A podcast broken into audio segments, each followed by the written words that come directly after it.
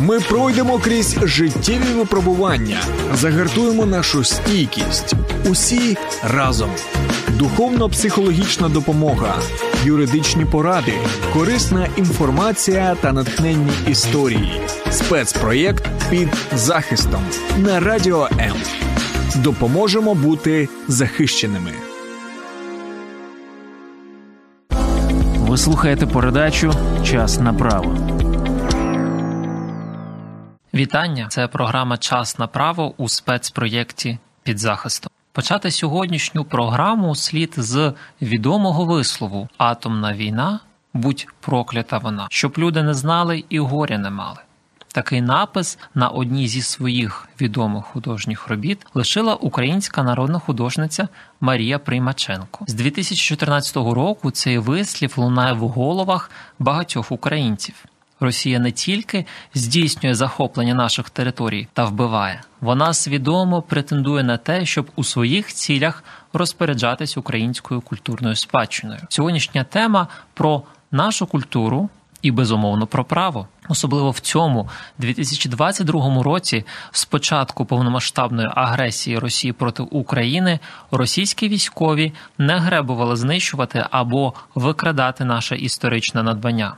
Росія зі своєю пропагандою вирішила не просто обмежитись переписаною історією в підручниках. Вона вирішила перебазувати на свої території те, що за своєю історією є суто українським, вочевидь, аби наголосити, що це російське. Сьогодні будемо говорити про те, як Україні повернути все вкрадене. Згідно з Конституцією України, культурна спадщина охороняється законом. Держава забезпечує збереження історичних пам'яток та інших об'єктів, що становлять культурну цінність, вживає заходів для повернення в Україну культурних цінностей народу, які знаходяться за її межами. Ми розглянемо правові механізми повернення тих об'єктів, що були викрадені Росією, та пояснимо, як відшкодувати збитки за зруйноване. Приєднуйтесь до ефірів та коментуйте їх. Нам це вкрай важливо. Як знайти нас в соцмережах? Далі коротко про це.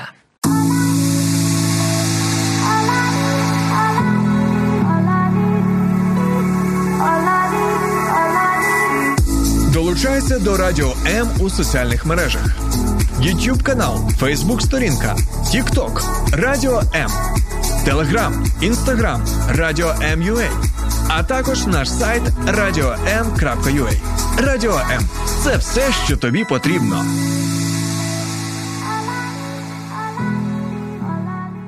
Станом на початок серпня 2022 року Міністерство культури та інформаційної політики зафіксувало 500 епізодів воєнних злочинів Росії проти української культурної спадщини. Внаслідок обстрілів окупантів зазнали руйнації і пошкоджень 142 об'єкти культурної спадщини, 23 пам'ятки національного значення, 112 пам'яток місцевого значення та 7 щойно виявлених об'єктів культурної спадщини, а також 132 об'єкти цінної історичної забудови. Окрім того, через дії окупантів були знищені або постраждали 377 мистецьких об'єктів та закладів культури, з них 169 релігійних споруд, 75 будинків культури, театрів, кінотеатрів та інших мистецьких осередків, 52 меморіальних пам'ятники та твори мистецтва, 45 бібліотек, 36 музеїв та заповідників. Цифри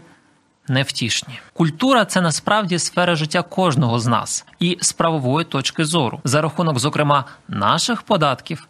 Формуються надходження до державного бюджету. Держава у свою чергу надає субвенції, тобто кошти на реалізацію проектних ремонтних робіт, пам'яток культурної спадщини. Розібратися з усім цим, з тим, які є правові механізми, ми зможемо завдяки нашій гості, кандидату юридичних наук, керівнику адвокатського центру імені Жанни Грушко.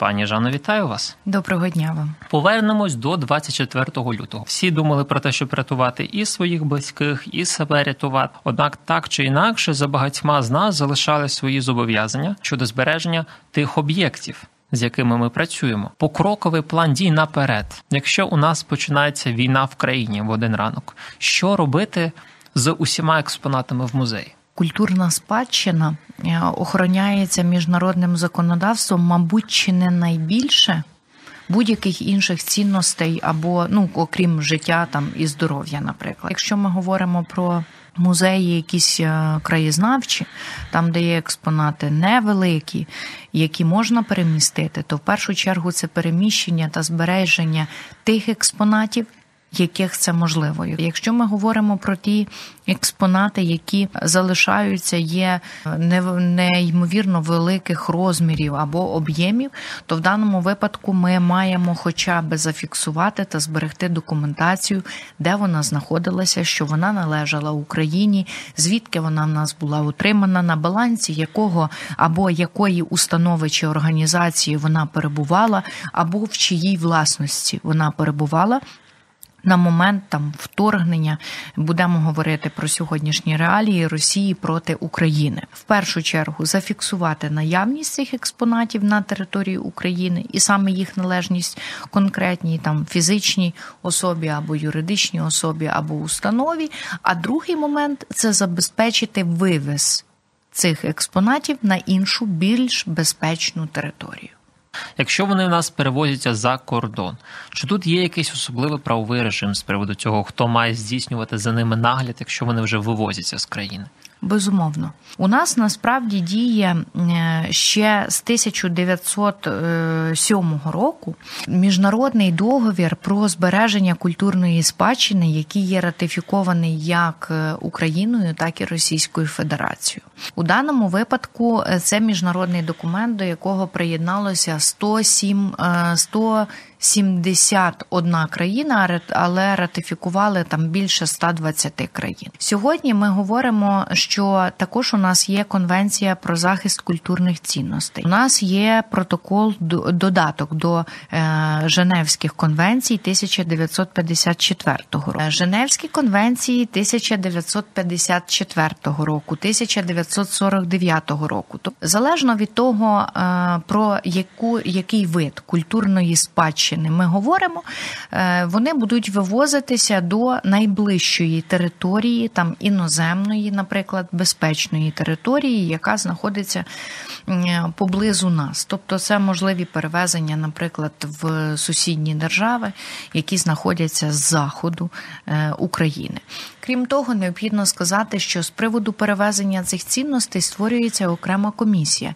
Комісія, яка визначає уповноважених осіб з приводу забезпечення збереження, перевезення і доставки відповідних і пам'ятків, і пам'ятників, і е, відповідних інших культурних цінностей, в тому числі і рукописи, і книжки, і е, там картини скульптур. Якщо говорити за окремі е, експонати, то на кожен із них створюється окрема комісія, яка визначає відповідальних осіб, як з боку країни, тієї, яка приймає ці цінності, так і з боку України. А можливо, у нас є у відкритому доступі інформація про те, чи створені такі комісії? Очевидно, що ця інформація не може бути оприлюднена в загальному доступі, тому що збереження таких цінностей це також належить до однієї з державних таємниць, яку розкривати в публічному просторі не потрібно і неможливо, і зрозумілих для цього підстав та причин.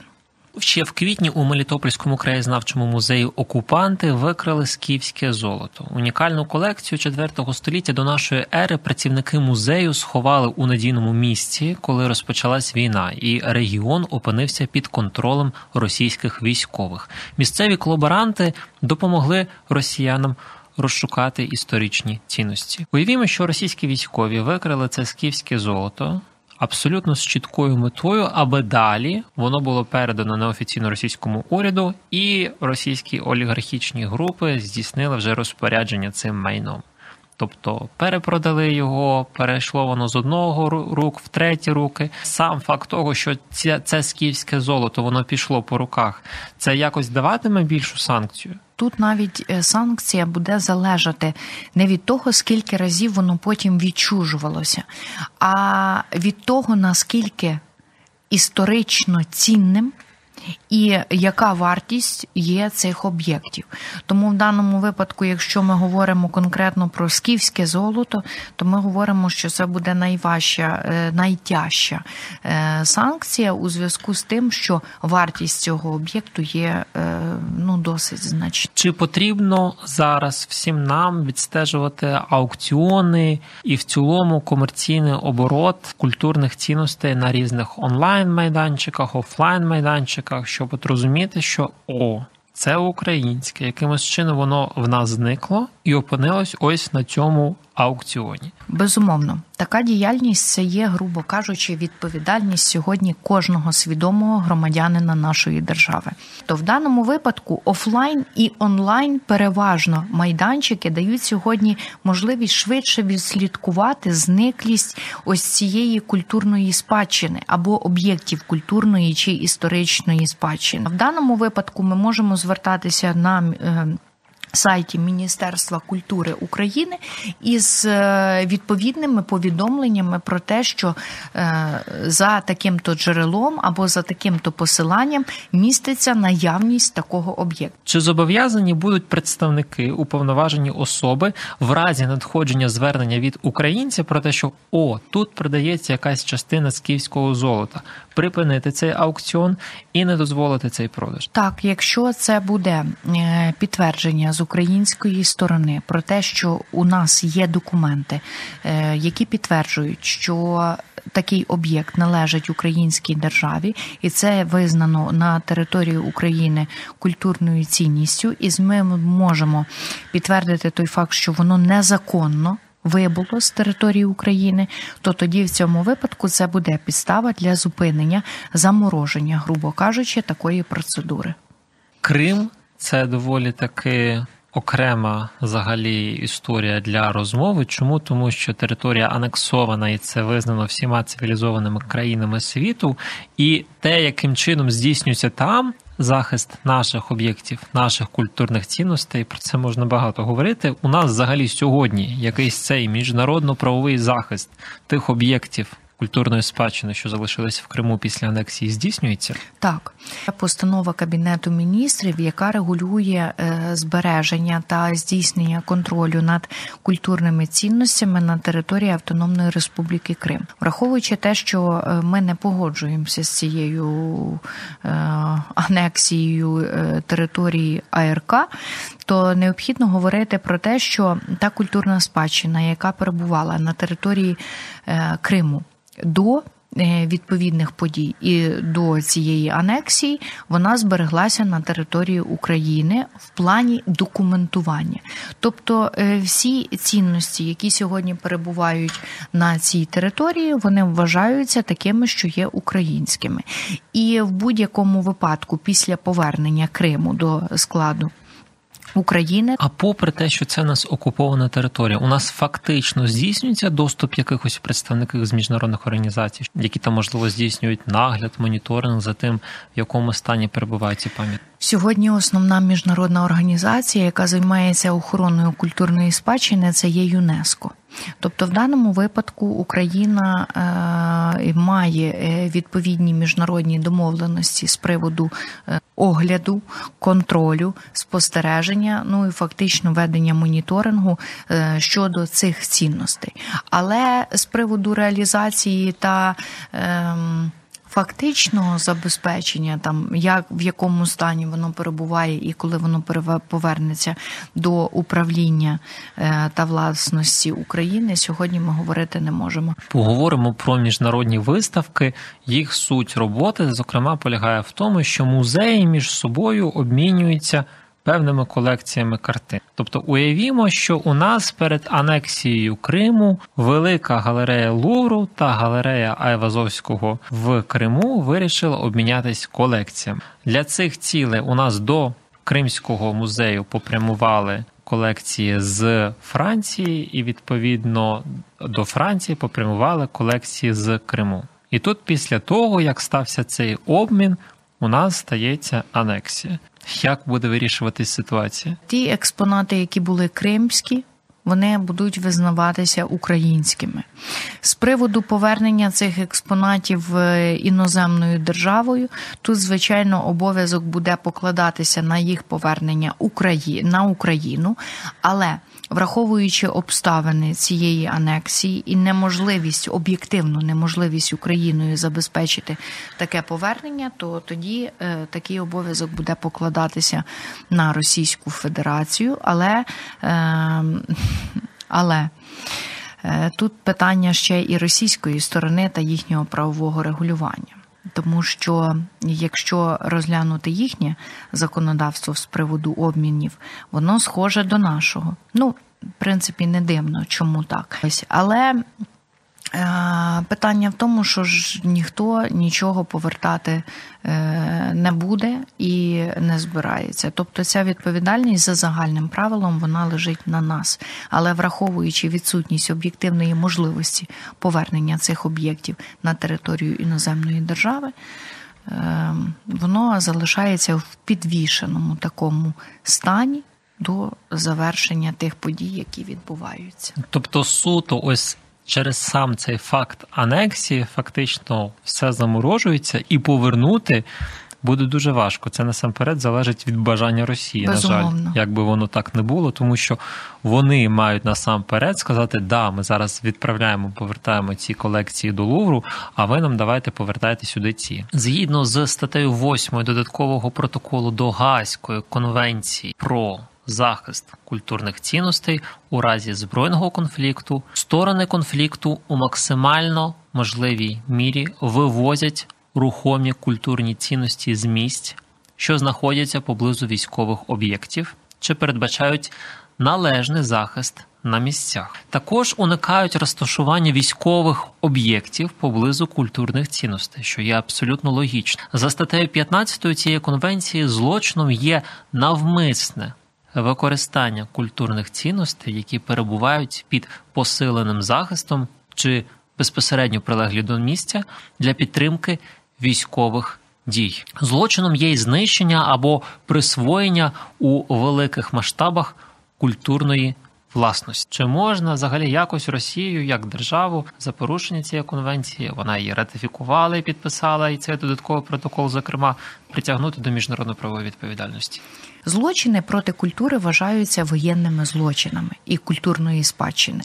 Тобто, в даному випадку, якщо притягати Росію до кримінальної відповідальності, то це буде відбуватися якраз таки за Римським статутом Міжнародного кримінального суду. Римський статут був підписаний Російською Федерацією, але Російська Федерація відкликала цей під для того, щоб їх притягнути до відповідальності. Вона повинна бути не лише підписана цією. Е, цей статут має бути не лише підписаний цією державою, але ще й нею ратифікований.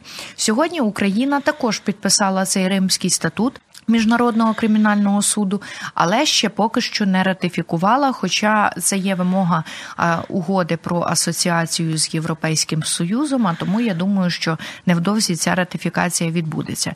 І тут постає питання, яким чином притягнути Російську Федерацію і вище керівництво цієї держави за вчинені злочини, в тому числі й культурні, якщо в них не те, що немає ратифікації, а навіть і відкликаний підпис, можливо, Рада безпеки. ООН буде вживати якихось е, змін е, з приводу ініціювання там і можливості притягнення цих посадових осіб Російської Федерації і без такої ратифікації. Тому в даному випадку ми будемо е, за цим спостерігати. Однак, що у нас говорять, наприклад, та ж сама Женевська конвенція, той протокол до Конвенції про захист культурних цінностей, вони вказують на те, що за порушення права держави на історичну та культурну спадщину буде діяти відповідальність у вигляді двох можливих варіантів. Перший варіант це реституція, це термін е, цивільного законодавства, який е, під собою розуміє повернення все в попередній стан, як воно існувало до е, часу вчинення порушення. А що це означає? Це означає, що на Росію буде покладений обов'язок повернути культурні цінності, які вони забрали в першу чергу, або відновити їхній попередній стан, яке існувало до пошкодження або до руйнування. Ну і третій момент це, наприклад, ем, якщо неможливо повернути, неможливо відновити, то значить замінити на інший е, об'єкт або пам'ятник, е, або будь-що інше, якщо таке можливо. Це перший варіант. У нас є компенсація.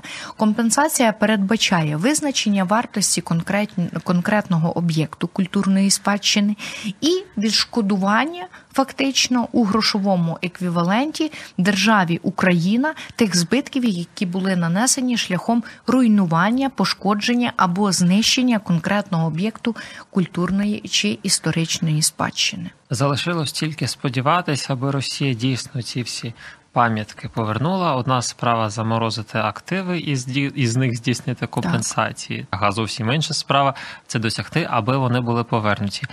Наступне питання воно турбує багатьох українців. У нас Росія протягом свого існування як держава, як імперія, вона подає свою історію, свою історичну оптику.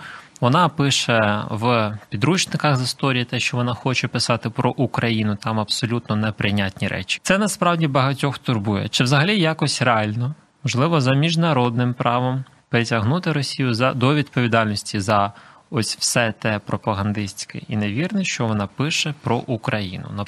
У даному випадку ці злочини будуть кваліфікуватися як ем, вторгнення та підрив національної безпеки, територіальної цілісності та державного суверенітету, тобто проведення ось цієї пропагандистської е, роботи. Тобто, в даному випадку історія як така, ми її не можемо кваліфікувати як об'єкт культурної спадщини, оскільки кожне видавництво або автор конкретного підручника з історії там Росії чи України це є окрема самостійна фізична особа, яку неможливо асоціювати з конкретною державою. Тобто в кожного підручника є своє авторське право того, хто його написав, навіть якщо це колективна монографія умовно кажучи. Питання історії буде розцінюватися не як е, злочин з приводу культури. Або об'єктів культурної цінності, а він буде розцінюватися як воєнний злочин,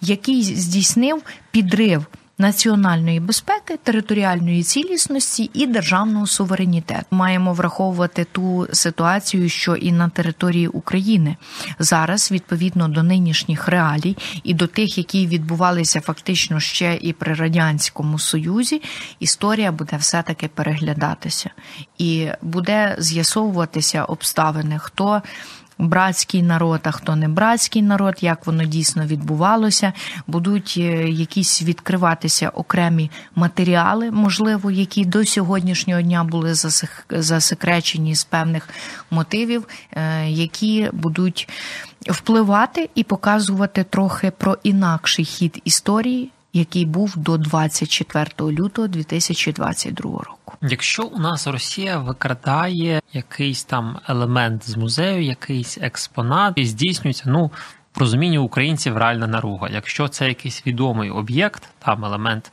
з відомого українського музею починає використовуватись в пропагандистській ці. Це якось додатково буде каратись, кваліфікуватись. Є ж багато прикладів, уже коли культурні цінності або якісь історичні пам'ятки видаються Російською Федерацією як їхні що також сьогодні е, суперечить нормам міжнародного законодавства. Але в нашому випадку, з точки зору захисту прав української держави, необхідно розуміти, що у нас має бути конкретна фіксація того, що ця пам'ятка належить нам. Тобто має бути правильне документування з приводу того, що хто був власником цієї пам'ятки або цього якогось е, творчого об'єкту. Якщо ми говоримо, наприклад, про притягнення в міжнародних судових організаціях до відповідальності умовно вже покійного Жириновського, який не гребував абсолютно том, угу. до того, аби говорити, хто така Україна в його розумінні, хто ми такі. Якщо ми говоримо про м, Україну. Як державу потерпілу від е, такої агресії, в тому числі і культурної, то в даному випадку такі позова фактично не діють Ну тобто, якщо ми говоримо про міжнародний кримінальний суд, то ми говоримо про е, застосування кримінальних санкцій. Це позбавлення волі, це обмеження волі, е, це пам'ятаєте, в Югославії був міжнародний створений спеціальний міжнародний трибунал для е, осіб вищого керівництва держави. І це буде покарання не в цивільному порядку, а це буде покарання уже в міжнародному кримінальному саме значенні, тобто обмеження волі, конфіскація, повернення і Тобто, умовно, якщо якийсь з російських діячів сьогодні вийшов і говорить про те, хто такі українці, хто така Україна, потрібно розуміти, що притягнення фактично за такі висловлювання це здійснюється в цивільному порядку. У нас же ж відповідальність, яка може бути застосована міжнародними судовими органами, зокрема міжнародним кримінальним судом, вона кримінальна це дещо інша категорія. І ось за такі діяння фактично дещо складніше притягнути до відповідальності, тому що це абсолютно інший механізм проробленого правильного захисту порушення особистого немайнового права. Сьогодні з боку вище притягнення до цивільно-правової відповідальності вищого керівництва держави іноземної по факту не існує. Захист честі, гідності ділової репутації може належати конкретній е, особі. Тобто, якщо ці висловлювання здійснюються, наприклад, щодо конкретних посадових осіб нашої держави, то ось ці конкретні посадові особи мають право звернутися до суду за захистом свого особистого немайно порушеного немайнового права, якщо там якось критикують або називають неправильно. Але у нас є цікава практика рішення Європейського суду з прав людини, які говорять, що якщо е, ти перебуваєш на публічній посаді, тобто особа є публічною особою, то межі критики її набагато більші, аніж приватної особи, яка не має статусу публічної. Якщо тебе критикують за твою політичну діяльність або політичну роботу, то ти ніби маєш е, терпіти і з тим погоджуватись, тому що ти є публічний і тебе можуть засуджувати. Міністерство культури та інформаційної політики України створило спеціальний ресурс, на який свідки руйнувань культурної спадщини з усіх регіонів України можуть надіслати відповідні фото та відеодокази. Закликаємо вас це робити особливо в тому випадку, якщо ви перебуваєте в прифронтових районах та правоохоронні органи фізично не мають належного доступу до таких об'єктів задля фіксації руйнувань. У нас зараз є якийсь от загалом перелік єдиний щодо всіх тих руйнувань, які стаються в Україні. Саме щодо пам'яток культурної спадщини інших об'єктів культурної цінності, ось якраз оцей е, ресурс інформаційний Е, на офіційному сайті на першій сторінці ви можете прийти за посиланням і подивитися на перелік таких об'єктів. Згадана нами Гаазька конвенція про захист культурних цінностей у разі збройного конфлікту 1954 року запровадила розпізнавальний знак для позначення культурної спадщини та культурних цінностей. Щит загострений знизу розділений на чотири частини синього та білого кольору. Емблема використовується одноразово або триразово у вигляді трикутника, що означає посилений захист. Він може розміщуватися на прапорах чи бути намальований на певному предметі абсолютно зрозуміло, з якої причини це здійснюється, аби, зокрема, воюючі сторони, військові, які перебувають на цій території, розуміли, що це культурна цінність, що знищення цього об'єкту буде визнаватись воєнним злочином. Чи мають у нас взагалі сьогодні місце використання такі емблеми? Так, безумовно, мають. Чому? Тому що е, ті об'єкти, які були після воєнні, фактично, так, після там 1945 року, і після вже е, затвердження відповідної конвенції, після 1954 року, це ті об'єкти, які безумовно е, ідентифікувалися. Саме за допомогою цієї емблеми. І сьогодні всі е, фактично переважна більшість, яка віднесена до об'єктів культурної спадщини, вона містить таку емблему. Під час минулих програм Ми говорили про міжнародний кримінальний суд, згадували правило 85 правил процедури та доказування, за якими діє міжнародний кримінальний суд. Потерпілі за ним це особи або фізичні, або організації чи установи, яким було завдано прямої шкоди будь-якому їхньому майну, призначеному для релігії, освіти, мистецтва. Науки чи благодійності, а також їхнім історичним пам'яткам, лікарням та іншим місцям і об'єктам для гуманітарних цілей. Тобто в правилах процедури та доказування у нас чітко визначаються, що можуть звертатися саме ті юридичні особи, чиї, зокрема, історичні пам'ятки зазнали шкоду. Як ми розуміємо, культурна спадщина та культурні цінності у період збройного конфлікту війни мають підвищений рівень захисту серед цивільних об'єктів. Уявімо, що у нас стається руйнування тієї пам'ятки, яка знаходиться в приватній власності, чи то фізичної, чи то юридичної особи. Отут механізм звернення до міжнародного кримінального суду. Він взагалі такий особистий потрібен.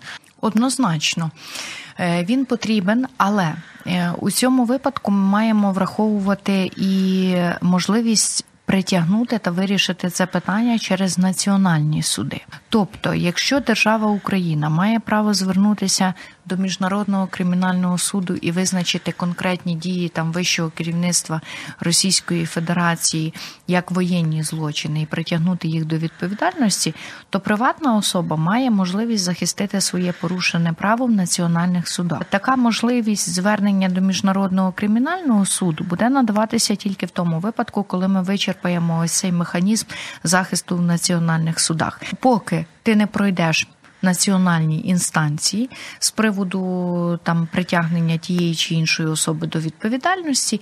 І якщо твоє право в національних судах не захистили, то ти маєш право звернутися до міжнародної інституції, але тут в рамках кримінального провадження і не з приводу твоєї держави а з приводу застосування відповідних санкцій до іноземних. Сьогодні згадували про реституцію. Це повернення в той стан, що існував до порушення, який здійснюється. По перше, якщо це можливо, повернення тих самих пам'яток. А якщо неможливо ці повернути, то надати інші. А от на вашу думку, чи можливий реально об'єктивно варіант, коли замість там зруйнованої спаленої картини з однієї наших галерей надійде якась робота російського митця, яка умовно там за міжнародними якимись показниками буде вважатись такою ж цінною? Ну якби українці люди це взагалі адекватно будуть сприймати? Я думаю, що ні.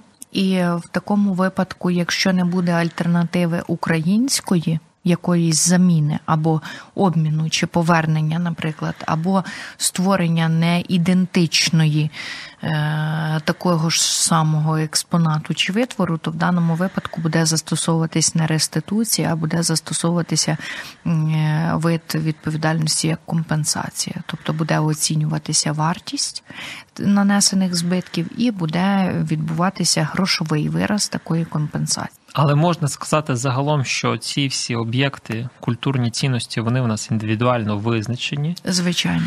І, на жаль, відновити, повернути рівно такий самий не вдасться. Якщо ту картину так чи інакше зруйнували, не намалює ніякий російський митець ще одну таку, аби її повернути і таким чином здійснити реституцію. На жаль, такий варіант саме з об'єктами культурної спадщини не пройде.